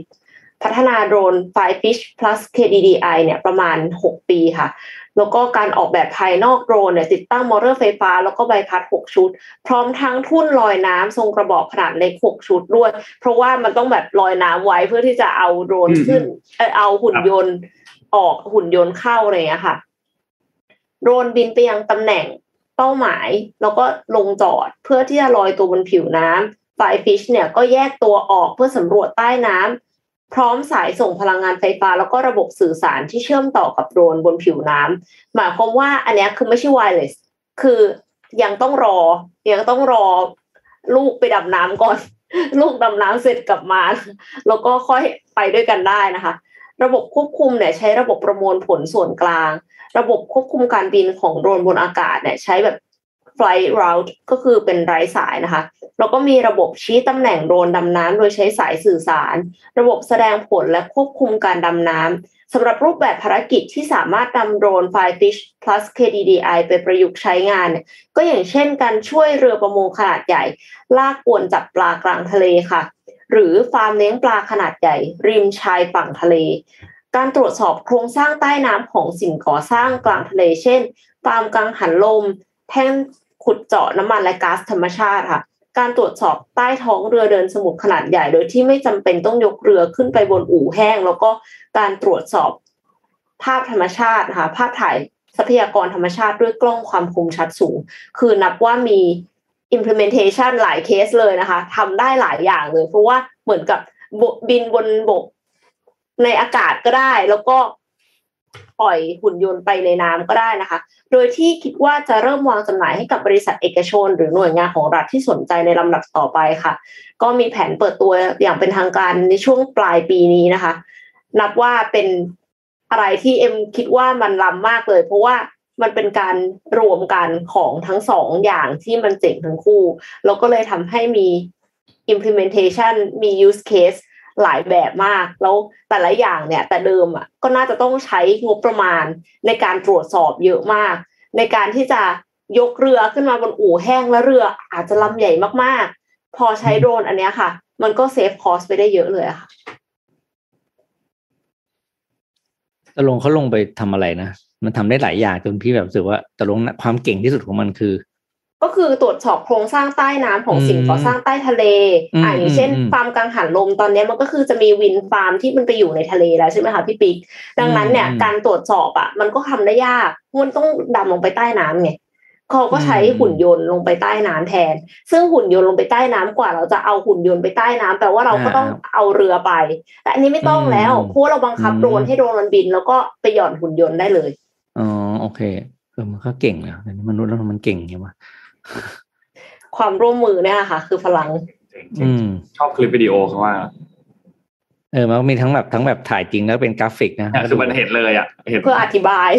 เข้าใจภาพชัดมากเลย โดรนเดี๋ยวนี้ใกล้ตัวเรามากขึ้นเยอะมากเลยนะครับ แต่ก่อนแต่ก่อนเราจะที่เราเห็นนะนะโดนถ่ายทั้งนั้นเลยเดี๋ยวนี้ใกล้ใกล้ตัวมากขึ้นเยอะเลย เพราะว่า มันเริ่มเอามาใช้ทางพาณิชย์มากขึ้น แล้วก็อันนี้อีกทางหนึ่งด้วยที่ถูกใช้มาก่อนหน้านี้มันจะไม่ได้ถูกใช้ในคนทั่วไปเยอะมากเนาะเดี๋ยวนี้โดรนเข้ามามีส่วนร่วมในชีวิตเราเยอะเหมือนกัน เพื่อนนนก็ใช้เหมือนกันใช้โดรนบินนู่นบินนี่เหมือนกันแล้วนนยังไม่ได้ซื้อเพราะว่าโดนยังคิดไม่ออกว่าแบบจะมีการที่เราจะได้ใช้เยอะมากๆเลยรอยืมเพื่อนในกรุงเทพเขาห้ามนะใช่ใช่ใช่คือในพื้นที่ตรงเนี้ยมันบินไม่ได้ไงมันมีมันไม่ได้บินได้ทุกที่เพราะมีกฎหมายเรื่อง เรื่องการบินโดรนมากำหนดด้วยนะครับอ๋อจริงๆแล้วนนท์เคยได้ยินว่า ถ้าเราจะบินโดรนอะ ต้องไปขอใบอนุญาตด้วยนะฮะแล้วแต่ใช่ใช่โดรนนะคะไซส์ของโดรนคือถ้าโดรนเล็กมากๆเนี่ยไม่เป็นไม่เป็นไร แต่ว่าคือขึ้นไปโดนลมก็คือปลิวแล้วค่ะครับถ้าโดรนที่ไซส์ใหญ่พอหนักพอเนี่ยก็ต้องไปขออนุญาตอ่าโอเคอืมอะพามาต่อครับ ไปดูเรื่องของกอล์ฟกับ Binance ค่ะมีคอมเมนต์หลายท่านพูดถึงเรื่องนี้ ก็เมื่อวานนี้เนี่ยนะครับทางด้านเซ็ตนะครับตลาดหลักทรัพย์ของประเทศไทยเนยนะครับ ก็ได้มีการเปิดเผยเอกสารอันหนึง ก็คือเป็นความร่วมมือระหว่าง Gulf Energy Development จำกัดมหาชน หรือว่า Gulf เนี่ยนะครับที่เป็นธุรกิจพลังงาน ได้มีการลงนามบันทึกความร่วมมือกับทางด้านของ Binance นะครับ Binance ก็ทุกท่านน่าจะรู้จัก Binance กันอยู่แล้วแหละเนาะเกี่ยวกับ crypto exchange เป็นกระดานใหญ่ trade มากของโลกครับน่าจะอันดับหนึ่งของโลกนะครับค่ะ ก็เพื่อร่วมกันนะครับศึกษาแล้วก็จัดทำแผนพัฒนาธุรกิจนะครับศูนย์ซื้อขายสินทรัพย์ดิจิทัลนะครับหรือว่าดิจิทัลแอสเซท exchange นะครับแล้วก็ธุรกิจที่เกี่ยวเนื่องกันในประเทศไทยนะครับ ในตัวเอกสารเนี่ยก็มีการพูดถึงบอกว่าบริษัทก็มี vision เล็งเห็นถึงการเติบโตอย่างก้าวกระโดดของตัวinfrastructure เกี่ยวกับดิจิทัลในประเทศไทยนะครับ ซึ่ง หลังจากนี้สินทรัพย์ดิจิทัลแล้วก็เทคโนโลยีพวกนี้เนี่ยก็จะเข้ามามีบทบาทเป็นอย่างมากในการช่วยเพิ่มประสิทธิภาพให้กับโครงสร้างพื้นฐานของการเงินของประเทศนะครับแล้วก็อาจจะมีความสำคัญกับการใช้ชีวิตประจำวันของประชาชนกันมากขึ้นด้วย ก็เลยมีการร่วมมือกันเกิดขึ้นนะครับกับ Binance นะครับเป็นแรงขับเคลื่อนให้เกิดการพัฒนาตัว Infrastructure ของสินทรัพย์ดิจิทัลแล้วก็เทคโนโลยีบล็อกเชนของประเทศนะครับก็จะมีการนำเทคโนโลยีทันสมัยต่างๆเข้ามา ร่วมด้วยนะครับ ซึ่งต้องบอกว่าอันนี้น่าสนใจ เพราะว่า Gulf เองเนี่ยมีความเคลื่อนไหวในวงการทรัพย์สินดิจิทัลของไทยอยู่แล้วนะครับ แล้วก็มีทางด้านของ AIS เนี่ยที่ Gulf ต้องถือหุ้นเนี่ยร่วมด้วยนะครับ แล้วก็ร่วมมือกับทางด้านของธนาคารไทยพาณิชย์ด้วยนะครับ จัดตั้งตัว AISCB มาดูเรื่องของการเงินดิจิตอลนะครับทำให้ตอนนี้น่าสนใจมากๆนะครับ เกี่ยวกับเรื่องของคริปโตเคอเรนซีที่จะเข้ามาในประเทศไทยผมต้องบอกว่านี่ก็เป็นอีกรายหนึ่งนะครับที่เข้ามา ซึ่ง หลังจากนี้มันจะมีการเติบโตของตัวสินทรัพย์ดิจิทัลที่เกิดขึ้นมาเยอะมาก เราจะเห็นอะไรที่เกิดขึ้นมาเร็วมากนะครับ ในช่วงนว่าห้าปีอาจจะไกลไปด้วยซ้ำสองสามปีเนี่ยน้องคิดว่าน่าจะเกิดขึ้นแล้วนะครับ เกี่ยวกับเรื่องของการพัฒนา infrastructure ของตัวคริปโตเคอเรนซีของดิจิตอลของสกุลเงินต่างๆเนี่ยนะครับ ซึ่งตอนนี้เนี่ยยังไม่สามารถที่จะมีการประเมินมูลค่าเพิ่มทางธุรกิจที่จะส่งคืน Gulf ได้นะครับ ก็ต้องมีการพิจารณาจาก แผนธุรกิจแล้วก็ปริมาณธุรกรรมที่จะเกิดขึ้นในแพลตฟอร์มที่ทั้งสองเนี่ยร่วมพัฒนากันนะครับแต่อย่างไรก็ตามเป็นดีลอันหนึ่งที่น่าสนใจมาก แม้ว่าจะเป็นการจับมือร่วมมือกันศึกษาตัว business plan เท่านั้นนะครับ แต่หลังจากนี้ได้เห็นอะไรดีๆ แน่นอนครับเป็นมุก็มีหลายคนที่กังวลสใจนะว่า เนี่ยพอ Binance เข้ามาอะไรอย่างนี้แล้วข้อมูลอะไรต่างๆ คือเขาเราก็พูดความจริงนะว่า คนที่เทรด Binance อยู่ปัจจุบันนี้เนี่ย ปัจจัยหนึ่งเลยคือเรื่องของข้อมูลการเทรดอ่า ที่ไม่อยากให้ที่ไม่อยากให้อ่าใครรับรู้ได้อะไรอย่างเงี้ยนะครับ ครับมูฟเนี้ยน่าสนใจมากว่า เออแล้วจะยังไงต่อ แล้วถ้าเกิดว่า Binance มาจริงมันจะมีมันจะมีทางออกหลายทางเนอะทางหนึ่งก็คือ คนก็กลัว Binance ไปเลย แล้วก็หนีไปแพลตฟอร์มอื่นที่ยังไม่มีการอ่ายุ่งเกี่ยวใดๆกับประเทศไทย ซึ่งมันก็ยังมีอยู่บ้างนะครับทั้งก็ต้องไปศึกษากันนะว่ามีอะไรบ้างกับสองก็คือ รอดูว่าการที่ Binance เนี่ยเข้ามาอ่าเป็นพันธมิตรกับทางทาง Gulf เนาะใช่ไหมครับ แล้วก็จะทำแพลตฟอร์มที่เป็นแพลตฟอร์มของการเทรดแล้วเนี่ย มันจะแยกกันเด็ดขาดไหมกับ Binance ตัวใหญ่ที่เขาเป็นอยู่แล้วปัจจุบันกับ Binance ที่เป็นเป็นภาคของความร่วมมือ แล้วข้อมูลของสองอันนี้มันแต่อย่างไงการโอนถ่ายบัญชีจะทำได้ไหมหรือว่าจะแยกกันไปเลยไม่เกี่ยวกัน อันนี้ก็น่าติดตามดูก่อน ดูดูดูอยู่ว่าเป็นยังไงต่อไป ครับ แล้วก็สุดท้ายคือเรื่องภาษีนั่นแหละ คนผมเชื่อว่าคนน่ะติดตามเรื่องนี้เยอะอยู่ แล้วสุดท้ายเนี่ยถ้ามีแพลตฟอร์มใหญ่ขนาดระดับโลกเข้ามา แล้วมาร่วมให้ข้อมูลที่เป็นประโยชน์ในเรื่องของการเก็บภาษีกับอืมผู้เทรด แต่ว่าเป็นการเก็บภาษีอย่างเหมาะสมนะครับ แล้วก็เขาเรียกว่าสมเหตุสมผลแล้วกันนะ ก็อาจจะเป็นภาพบวกของการการเทรดแล้วก็เสียภาษีก็ได้ ก็มันก็ออกได้หลายหลายหลายอย่างเนาะไม่ไม่ได้บอกว่าจะเป็นด้านร้ายหรือด้านดีแต่อย่างเดียว ค่ะ มีหลายแง่มุมต้องติดตามต่อไปอืมต้องรอรอดูผลสรุปอย่างเดียวตอนนี้คือก็ ถ้ายังไม่มีอะไรก็ใครจะเทรดก็เทรดไปคือมันก็ไม่ต้องรอ เพราะว่าเราไม่รู้ว่ามันจะสิ้นสุดเมื่อไหร่อะอ่ากระบวนการที่เขาจะมีการเปลี่ยนแปลงอะไรต่าง ๆ นะครับ รอดูไป ไม่ต้องคิดมาก แล้วก็ตัดสินใจอีกทีว่าถึงเวลานั้นจะทำยังไงต่อไป ครับนะอ่าต่อมาเดี๋ยวพี่พาไปดูที่อีกอีกเรื่องหนึ่งครับ ก็คือเรื่องที่ ที่จีนนะครับ ครับ จีนเนี่ยกำลังจะมี Winter Olympic เนาะในเดือนกุมภานี้นะครับแต่ว่าค่ะสิ่งที่ใกเกิดขึ้นมากอะเนี่ยในใกล้มากมากๆแล้วใกล้มากใกล้มากแล้วครับ แล้วก็จะมีข่าวเรื่องบอยคอตเรื่องอะไรต่างๆ ที่เราที่เราเล่าไปให้ฟังสองสามครั้งแล้ว ทีนี้มาดูในฝั่งธุรกิจบ้างนะครับ Winter Olympic ให้อะไรกับประเทศจีน และให้โอกาสอะไรกับธุรกิจบ้าง สิ่งที่เกิดขึ้นนั่นคือตั้งแต่ช่วงอ่า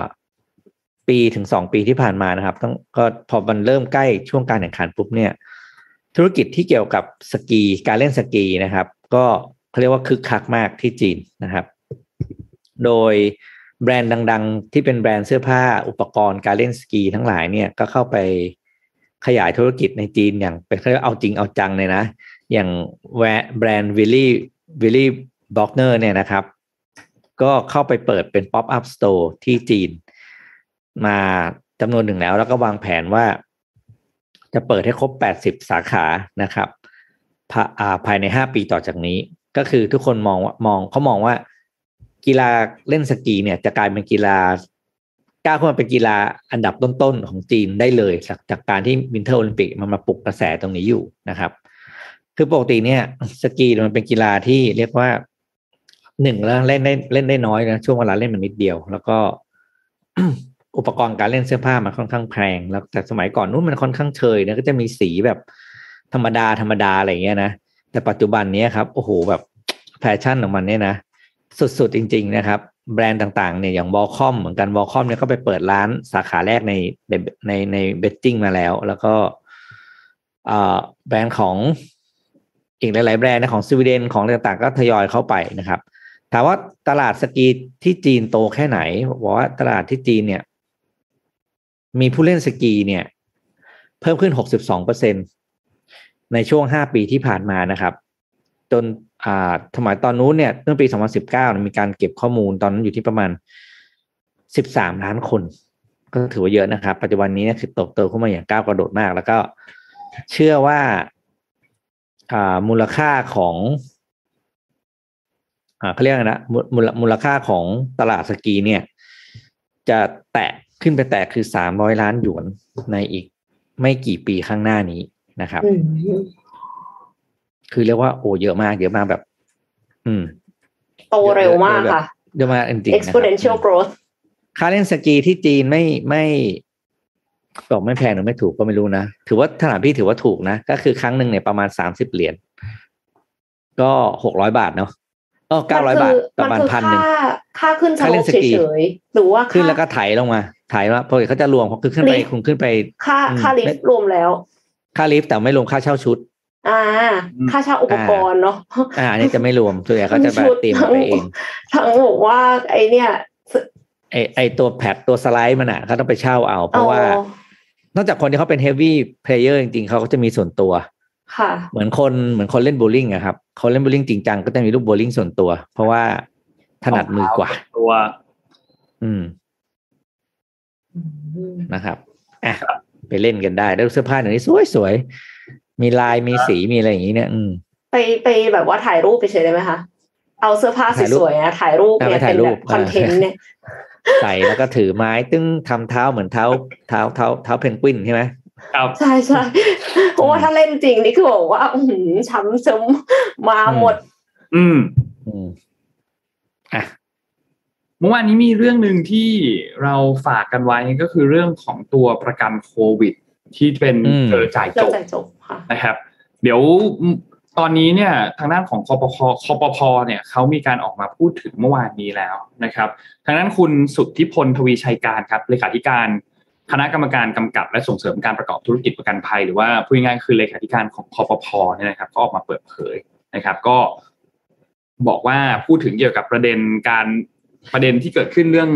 เจอจ่ายจบของประกัน 14 บริษัทเนี่ยนะครับ คืออย่างนี้ครับคอปพเนี่ยเขาออกมายืนยันเรื่องของความคุ้มครองสิทธิประโยชน์ต่าง ๆ ของประชาชนที่ถือกรมธรรม์ประกันภัยโควิด แบบเจอจ่ายจบอยู่ ยังคงสามารถเคลมประกันภัย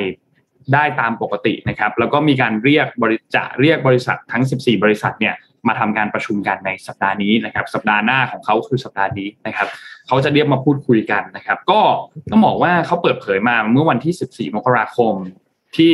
ศาลปกครองกลางเนี่ยเขานัดไต่สวนที่คดีที่บริษัทอาคเนประกันภัยมหาชนกับพวกยื่นฟ้องเนี่ยนะครับ แล้วก็เลขาธิการก็มีการพูดคุยกรณีที่ขอให้ศาลเพิกถอนคำสั่งนายทะเบียน เรื่องให้การยกเลิกการใช้บอกเลิก กรมธรรม์ประกันภัยโดยบริษัทในกรมธรรม์ประกันภัยโควิด -19 เนี่ยนะครับสำหรับบริษัทนี้เนี่ยนะครับในปีที่แล้วแล้วปี2564 นะครับ ซึ่งก็ต้องบอกว่าประเด็นอันนี้เนี่ยมันเป็นประเด็นที่ทางด้านของคอปพอเองในฐานะ regulator เนี่ยจัดการค่อนข้างค่อนข้างลำบากนิดนึง ในฝั่งหนึ่งก็มีประชาชนที่เป็นผู้บริโภค ก็ต้องดูแลไม่ให้ประชาชนเนี่ยเสียสิทธิ์อันนี้ด้วย เพราะว่าตัวประชาชนเองก็จ่ายเงินซื้อประกันตัวนี้ เพราะคาดหวังว่าถ้าหากว่าตัวเองประสบติดเชื้อขึ้นมาจริงๆเนี่ยจะได้มีประกันตัวนี้รับรองอยู่นะครับ แต่อีกฝั่งหนึ่งบริษัทประกันเองเนี่ยพอเจอผู้ติดเชื้อเยอะมากๆขนาดนี้เจอโอมครอนเข้ามาเยอะมากๆวันหนึ่งเจ็ดพันคนแปดพันคนในบริษัทประกันเองก็ต้องบอกว่าเจอภาระหนักกับการเคลมประกันเหมือนกัน เพราะว่าผู้ติดเชื้อพุ่งสูงมากในช่วงเวลาตอนนี้นะครับ ซึ่งหลังจากนี้เนี่ยทาง คอปพอเองเขาก็จะเรียกประกันภัยทั้ง 14 บริษัทที่ขายประกันภัยแบบเจอจ่ายจบเนี่ยมาประชุม เพื่อทำความเข้าใจกันอีกครั้งหนึ่งว่าสามารถที่จะทำยังไงได้บ้างแต่ขอให้ประชาชนเนี่ยมีความเชื่อมั่นและก็มั่นใจว่า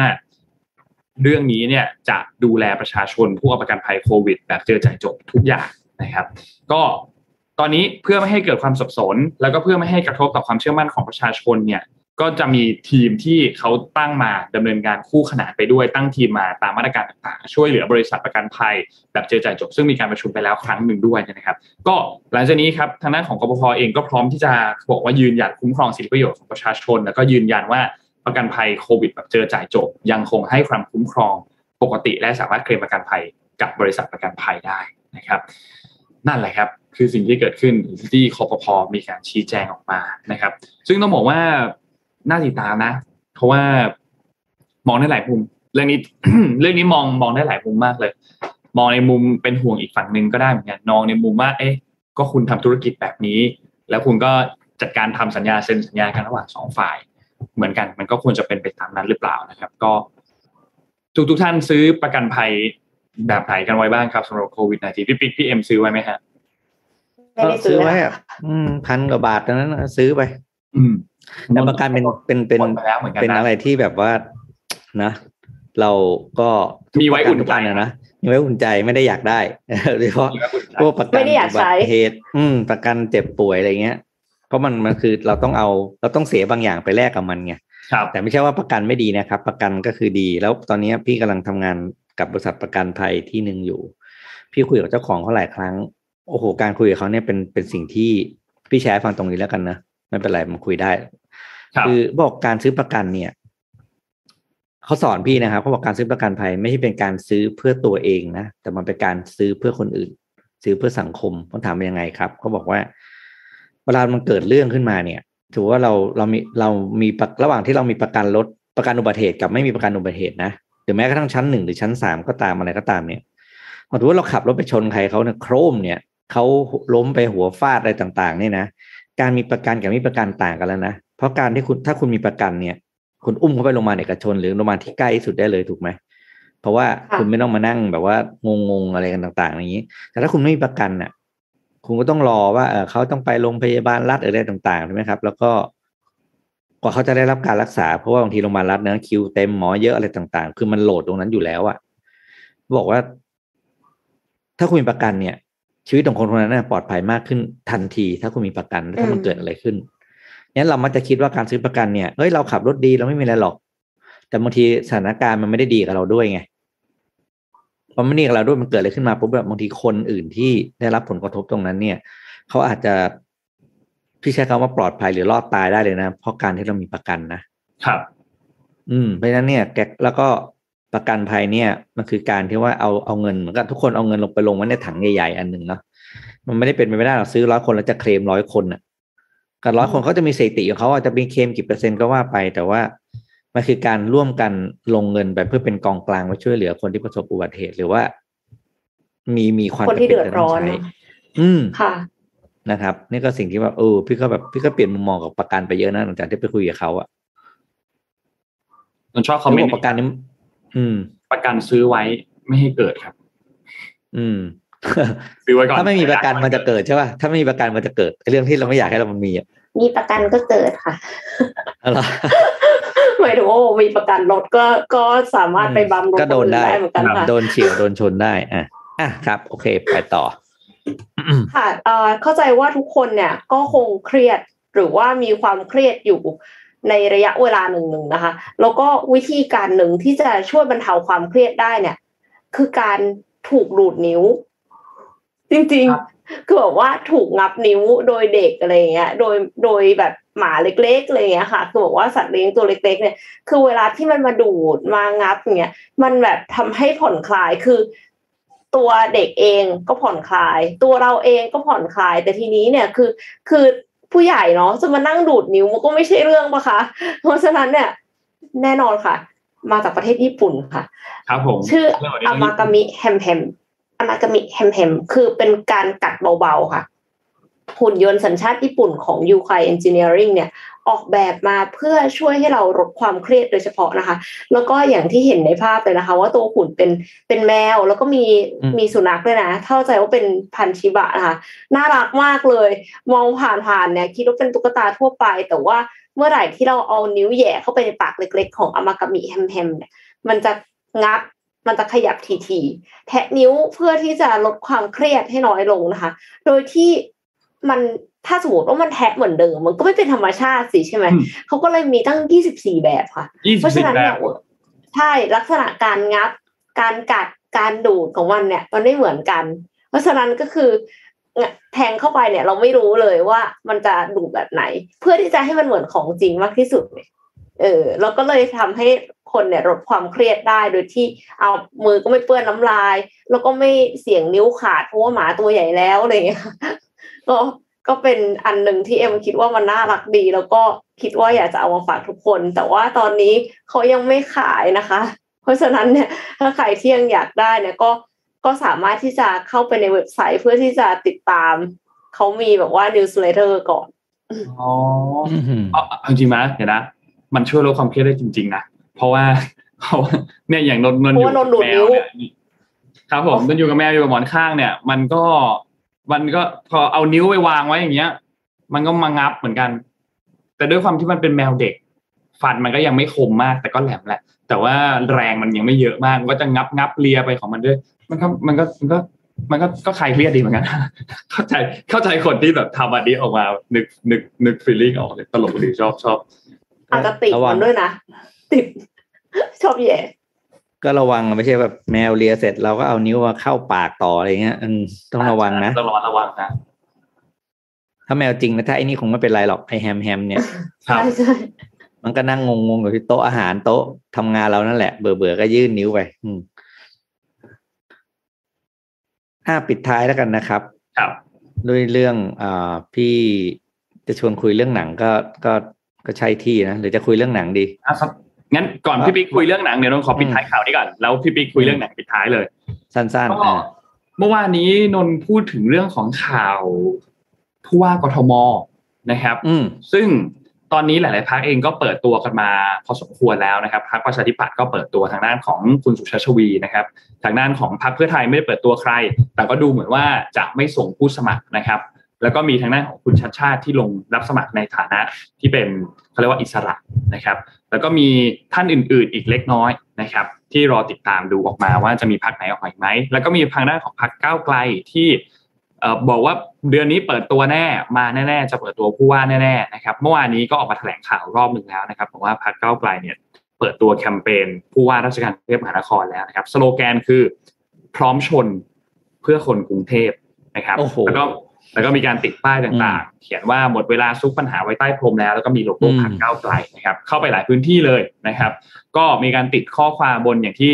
ภาพเมื่อกี้แหละบนรถตุ๊กๆ รถสองแถวรถเข็นขายอาหารต่าง ๆ นะครับ แล้วก็จะเปิดตัวทางด้านของผู้ว่าในวันที่ 23 มกราคม วันที่ 23 มกราคมเนี่ยคือวันอาทิตย์ที่จะถึงนี้นะครับ เราก็จะได้รู้แล้วว่าแคนดิเดต อีกคนหนึ่งที่จะมาร่วมในสนามแข่งผู้ว่ากทมจะเป็นใครนะครับ ซึ่งต้องบอกว่าเดาไม่ถูกเลยนะ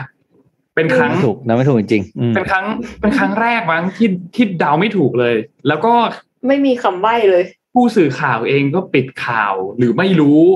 ทางด้านของพักเองก็ปิดข่าวเงียบมากไม่บอกเลยว่าจะเป็นใครนะครับ ทางด้านของคุณวิโรธ ลักษณะลัคนาอดิศรเนี่ยนะครับ ซึ่งเป็นโฆษกของพรรคก้าวไกลแล้วก็เป็นสสเนี่ยนะครับ ก็ระบุบอกว่าสาเหตุที่พักไม่ได้เปิดชื่อชื่อชื่อผู้สมัคร แต่ว่าจะเปิดโซโลแกนก่อนเนี่ยเพราะว่าคือการที่เป็นผู้ว่าที่พร้อมชนเนี่ยนะครับ เป็นเพราะพักเชื่อว่าบุคคลที่จะมาเป็นใครก็ไม่สำคัญ แต่สิ่งที่สำคัญคือผู้ว่าคนนั้นต้องพร้อมที่จะชนทุกปัญหาเพื่อ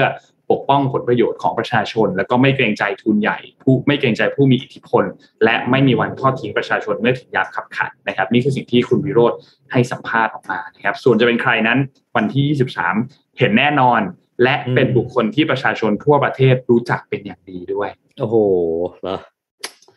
นี่มันน่าสนใจนึกไม่ออกประโยคเราก็สุดท้ายยังนึกไม่ออกเหมือนกันคนที่น่าทุกคนรู้จักใช่เป็นอย่างดี คือถ้ามาเป็นคนที่รู้จักทุกคนรู้จักเป็นอย่างดีเนี่ย ต้องมีแววบ้าง ต้องมีแววบ้างมีนะแววออกมาบ้างมีเดาอืมสื่อออกมาบ้างมีเขาเรียกว่ามี move การบ้านมีหลุด movement อ่า แล้วมี movement บางอย่างที่เห็นว่าเขากำลังจะลงการเมืองอ่าใช่ไหมเช่น เริ่มไปเยี่ยมชาวบ้าน เริ่มไปไหว้ตามชุมชนอะไรอย่างเงี้ยมันต้องมีภาพแบบนั้น แต่นี่คือเงียบเงียบปิดสนิทปิดตัวเงียบเงียบเลยก็ถือว่าเป็นอีกหนึ่งพักที่น่าจับตามองครับ แล้วก็รอดูว่าจะเป็นใครอืมเพราะจะลืมว่าพักก้าวไกลก็ นี่คือครั้งแรกเลยที่เขาได้ลงสนามผู้ว่ากทผู้ว่ามกทมค่ะแล้วเขาไม่เคย ก็เข้าใจนะเป็นพักใหม่ แล้วก็เราก็ไม่ได้เลือกผู้ว่ากทมมานานละเพราะฉะนั้นเป็นเรื่องเป็นเรื่องเป็นเรื่องน่าสนใจมาก คือมันเหมือนมันเหมือนคนที่จะมาดิสรับวงการแหละที่บอกว่า คือใครก็ไม่รู้อืมโผล่เข้ามา แล้วก็เข้ามาในตลาดที่มามีมืดเพลเยอร์เก่าๆอยู่แล้ว เพราะว่าอ่าแน่นอนนะ เพื่อไทยเคยแล้ว ประชาธิปัตย์เคยแล้ว ผู้สมัครอิสระเราไม่นับเนอะเพราะว่า แต่ว่าเราก็นับคือเรียกว่า นับเป็นอิสระได้คือเป็นคนที่มาจากไม่มีพักสังกัดเนี่ยมาอยู่แล้ว แต่พักหน้าใหม่เลยเนี่ย ที่ใหม่แบบใหม่จริง ๆ นะ ไม่ใช่ใหม่แบบเอ่อการโตแล้วแตกแตกแล้วโตแบบพักการเมืองที่ผ่านมาเนี่ย รอบเนี้ยก็คือก้าวไกลนะครับอะปิดท้ายวันนี้ชวนคุยเรื่องหนังแป๊บเดียวเดี๋ยวไปแล้วครับเพราะว่าอ่าชวนคุยเรื่องหนังเพราะปีนี้หนังน่าดูเยอะจริง ๆ เยอะมากนรับค่ะส่งส่งสไลด์ไปให้ดาบละนะครับ มาดูว่าปีนี้ มีหนังอะไรน่าดูบ้างนะครับ ก็คงชวนดูแต่ว่าแค่แค่ดูใบปิดก็พอละไม่ต้องดูเรื่องเล่าคืออะไรนะเพราะว่า หลายคนเห็นหน้าหน้าปก เห็นใบปิดก็รู้ละเป็นทางเกี่ยวอะไร อ่าไปครับ เรื่องแรก Doctor Strange นะครับ ก็เป็นตอนที่สองของ Doctor Strange นะครับ ผู้เล่นก็เป็นคนเดิมนะครับ ครับก็เรื่องนี้ตอนนี้ อืม น่าสนใจมาก น่าติดตามมาก แล้วก็ก่อนที่จะไปดูเรื่องนี้เนี่ย ทุกท่านต้องดู Spider-Man ภาคล่าสุดก่อน แล้วก็อืมต้องดูตัวซีรีส์ของ WandaVision ที่อยู่ใน Disney Disney Plus Plus อืมใช่เพราะว่าในตัวอย่างในตัวอย่างหนังของ Doctor Strange เนี่ยมีวันด้าอยู่ในนั้นด้วย อืมนะครับ ก็ต้องไปตามไล่เก็บก่อนนะครับ เพื่อเก็บไปก่อนนะฮะเข้าไปดูแล้วจะได้เข้าใจมากมีขึ้น prerequisite ก่อนที่จะสามารถเรียนเรื่องนี้ถูกได้ต้องนะก่อนคะจะก่อนจะเทคก่อนจะเทค take หนัง course เรื่องนี้คือต้องมีได้นะคะ prerequisites ก่อนนะครับถูกครับต้องผมเอออันนี้ชอบชอบอันนี้ชอบซื้อซื้อได้ซื้อนี่ซื้อซื้ออันนี้เอาไปห้ากะโหลกเลยนี่ครับประโยคที่โทมัสชอบพูดบ่อยๆเอาไปห้ากะโหลก อ่าเรื่องต่อมาครับ เรื่องต่อมา Thor Love and Thunder นะครับ ก็เป็นภาคสี่ของ Thor เนาะใช่ไหมซอนทอนี่มีมาแล้วสามภาคใช่มีครับอมี Ragnarok มีอะไรอย่างเงี้ยนะครับ อันนี้คือ Love and Thunder อันนี้อ่า เข้าฉาย summer นะครับเจ็ดกรกฎาเรื่องก่อนหน้านี้ Doctor Strange วันที่ห้าพฤษภานะครับอืมอ่าอันนี้เจ็ดเดือนเจ็ดนะครับ ก็ไม่รู้เป็นกิมมิกว่านะห้าเดือนห้านี่เจ็ดเดือนเจ็ดนะครับ อันนี้ครับทอก็ไป join กับ Guardian of Galaxy ใช่ครับนะครับ ก็เตรียมรอดูได้นะครับ อะ อันต่อมาครับ อันนี้พี่รอดูเรื่องนี้ครับแบทแมนโอ้ The Batman นี่ซูเปอร์ฮีโร่ The Batman หมดนะครับเลยนะคะ ใช่ครับอ่า คือต้องบอกว่า DC Comic เนี่ยเสียเสียทรงไปเยอะอะไร ขอได้ใช้คำนี้สำหรับแฟนๆ DC อย่าโกรธนะ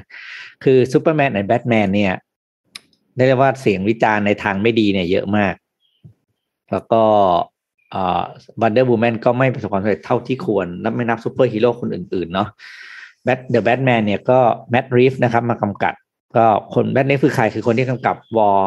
for the Planet of the Apes นะครับ แบทแมนภาคนี้ใครเล่นรู้ไหม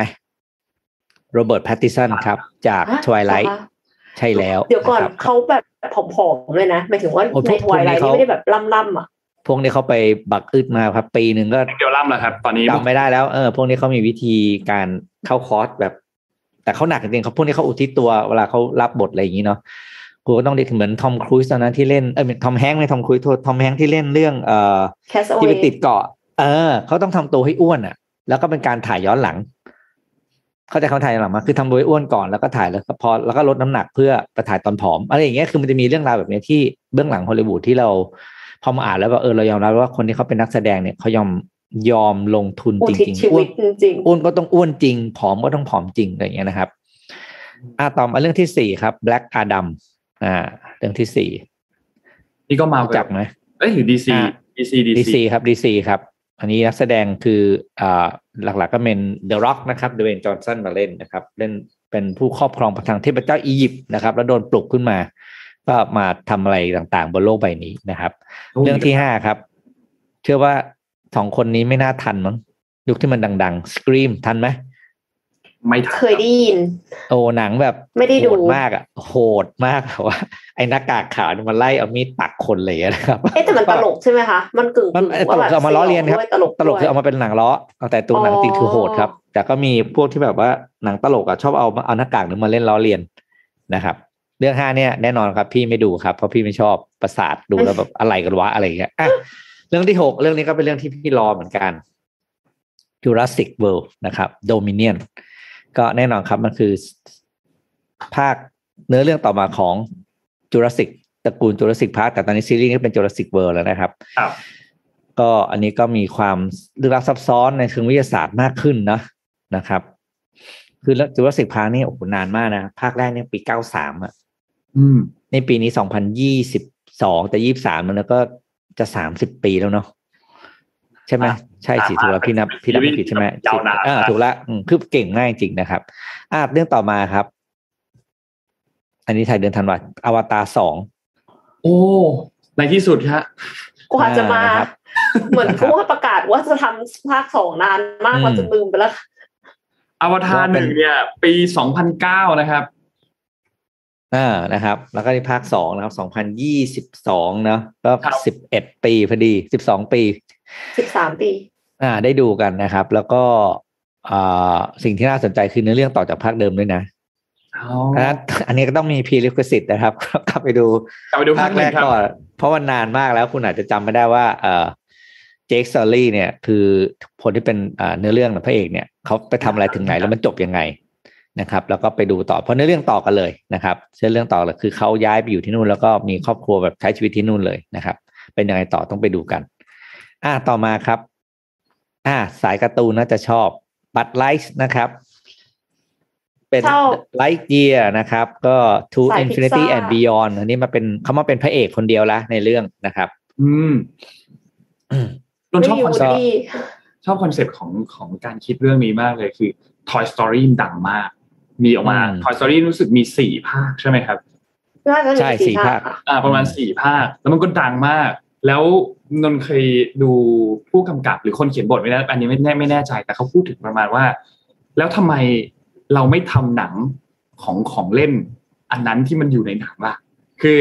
พวกนั้นอะ มันพวก Woody Buzz Lightyear ต่างๆเป็นของเล่นที่อยู่ในเรื่อง Toy Story ใช่ไหมแต่ใน Toy Story มันมีหนังที่อยู่ใน Toy Story ที่เขาทำของเล่นเป็นพวก Buzz Lightyear ออกมาอีกทีหนึ่งเหมือนกัน แล้วทำไมเราไม่ทำหนังเรื่องนั้นออกมาโอ้โหคอนเซ็ปต์อะชอบมากรอติดตามในเรื่องนี้เป็นการ์ตูน วัยเด็ก อืมอะต่อมาครับเรื่องสุดท้ายอ๋อยังยังก่อนสุดท้าย The Fantastic Beast นะครับ The Secret of Dumbledore ก็ใครที่เป็นแฟน Harry สาย Potter Harry Potter นะ อ่า ก็น่าจะชอบนะครับ เพราะชื่อเรื่องก็บอกแล้วคือเป็นเรื่องราวเกี่ยวกับดัมเบิลดอร์เนาะซึ่งอ่า Jude Law นะครับ มารับบทดัมเบิลดอร์ตรงนี้นะครับ ก็น่าสนใจว่า เนี่ยเป็นเรื่องราวก่อนเนี่ยมันจะเป็นเรื่องก่อนที่มาเป็น Harry Potter ไง ค่ะ ก่อนที่อ่าดัมเบิลดอร์จะแก่ค่ะ อ่านะครับ ก็เป็น Jude Law นะครับหล่อเชียวนะครับ ก็เข้าฉายประมาณสงกรานต์นี้ได้ดูกันนะครับ ครับ เรื่องต่อมาเรื่องเป็นภาพยนตร์ที่ดัดแปลงเนื้อเรื่องมาจากเกมนะครับ เกมจาก PlayStation คือ Uncharted นะครับซึ่งปัจจุบันเกมนี้มีเจ็ดภาคแล้วใช่ไหมอันนี้เข้ามาทำเป็นหนังมีหลายภาคมากเลย อืมนะครับ แล้วก็พาเป็นเรื่องราวของนักล่าสมบัติเนาะแล้วก็นักล่าสมบัติในเรื่องในชื่อ Nathan นะครับ ก็นำแสดงโดย Tom Holland แล้วก็ Mark Wahlberg นะครับ คือพี่ชอบ Mark Wahlberg เขาเล่นแล้วหน้าตาเขาแบบหน้าตายดีหน้าโหดดีอะไรก็ชอบ เรื่องสุดท้ายนะครับที่ใส่มาเป็นหนังไทยนะครับ ก็ชื่อ off the road เอ้ย one for the road นะครับ วันสุดท้ายก่อนบ่ายเธอนะครับ เป็นหนังที่เป็นได้รับรางวัลที่ Sundance ด้วยเนาะก็เป็นหนังของ GDH นะครับ ก็เป็นหนังกำกับโดย คุณบาสนัทวุฒิภูลพิริยะนะครับ ผู้นำฉลาดเกมผู้คำหนังเรื่องฉลาดเกมโกงนั่นเองนะครับ ก็ได้น้องต่อมาเล่นนะครับ ฟังเพลงไปฟังเพลงประกอบย่างยังไม่ได้ฟังเลยครับเหมาะมากเลยไปฟังซะน้องโดยคุณสแตมกับอ่านักร้องน่าจะฮ่องกงคนหนึ่งนะที่ผมจำไม่ได้ขอโทษทีนะครับ ก็คือ GDH เนี่ยจะบอกง่ายว่า ถ้านอกจากถ้าสำหรับตัวพี่นะ นอกจากปีหนึ่งเราจะติดตามนะว่าแต่ละบริษัทเขาจะออกอะไรแล้วเนี่ย ก็คือ Apple ใช่ไหมว่าปีนี้ Apple จะเปิดตัวสินค้าอะไรในในงานอะไรของเขาอะจำชื่องานไม่ได้อะ GTS เนี่ยเป็นอีกแบรนด์หนึ่งนะที่พี่รอดูว่าแต่ละปีจะมีหนังเรื่องอะไรออกมาครับคือ GDS เนี่ยเป็นเป็นต้องบอกว่าเป็นเป็นเป็นแบรนด์เดียวของไทยเลยพี่ลองรอดูว่าแต่ละปีเนี่ย new product เขาคืออะไรแล้วปีนี้ก็เป็นเรื่องนี้ครับอ่าวันสุดท้ายก่อนบ่ายเธอรอติดแล้วเขาปล่อยเพลงนะ ปล่อยเพลงประกอบภาพยนตร์เนี่ย ในวันที่สามสิบเอ็ดธันวาคมอ๋อเขาแสดงเนื้อเรื่องน่าจะนะน่าจะเกี่ยวกับปีใหม่เราอันนี้พี่ไม่รู้จริงๆเพราะว่า แล้วไปหาดู trailer ไม่มีครับ ไม่มี trailer ด้วย ถ้าหาว่า trailer ก็จะเป็นมิวสิกวิดีโอซึ่งเป็นมิวสิกวิดีโอที่เป็นภาพอะไรก็ไม่รู้แล้วก็ เป็นภาพวิวภาพ scenic แล้วก็มีมีมีขึ้นชื่อเนื้อเพลงไปประกอบแต่สวยครับสวยไม่ใช่ไม่ใช่ขึ้นเนื้อเพลงแบบเป็นซับแบบเฉยๆนะ เป็นการเล่นอ่ากราฟิกของตัวอักษรที่น่าดูมากไปไปหาดูกันนะครับ ดูแล้วจะชอบทำให้เรา เออ ยิ่งอยากดูหนังเข้าไปยิ่งอยากเลดูหนังเรื่องนี้มากขึ้นใหญ่เลยนะครับโอเคอะหมดแล้วนะครับน่าจะเดี๋ยวเรื่องไม่ต้องเล่าครบถ้วนหนังไทย เดี๋ยวไปหาดูกันเอาเอง อืมครบถ้วนไหมคะนนท์ครบถ้วนเลยครับ วันนี้แน่น ๆ เลยฮะอืม เดี๋ยวนนท์ไปดูอวตารอีกสักรอบหนึ่งดีกว่าจำไม่ได้แล้วว่าจำเนื้อเรื่องต้องไม่ได้ต้องดูแหละ ถ้าไม่ดูก็คืออย่างน้อยก็คือต้องดูแบบสั้นๆน่ะ ที่เขาครับวิเคราะห์ไว้อะไรอย่างเงี้ย ไม่งั้น ดูไม่รู้เรื่องแน่นอไม่นดูไม่ดูเรื่องแน่เลยฮะ วันนี้ขอบคุณ SCB นะครับ ผู้สนับสนุนแสนใจดีของเรานะครับ SCB อยู่กับเรามาอย่างยาวนานมากๆขอบคุณ SCB มากๆนะครับ แล้วก็ขอบคุณเดวอนเท่ด้วยนะครับ ที่อยู่ด้านหน้านนท์ตรงนี้นะฮะ Premium Skin Care for Men ครับผิวหน้าดูดีหน้าดูเด็กใครก็เดาอายุไม่ถูกนะครับภายใต้แนวคิด Future Biotechnology for Men Skin นะครับตอนนี้หาซื้อได้แล้วนะครับทาง e-commerce Shopee Lazada JD Central We Love Shopping นะครับหาซื้อได้ทุกทางเลยนะครับแล้วก็เว็บไซต์โดยตรงของเขาด้วยนะครับก็คือ d e f o n t e 2 9 6 com นะครับท่านผู้ชายก็ฝากเดวอนเทไว้ด้วยนะครับ Premium Skin Care ครับ วันนี้เราสามคนลาไปก่อนครับ ขอบคุณท่านผู้ฟังทุกท่านมาก ๆ ที่ติดตามนะครับ แล้วพบกันใหม่อีกครั้งหนึ่งในวันพรุ่งนี้วันพุธครับ สวัสดีครับ สวัสดีค่ะครับ สวัสดีครับ สวัสดีครับ Mission Daily Report start your day with news you need to know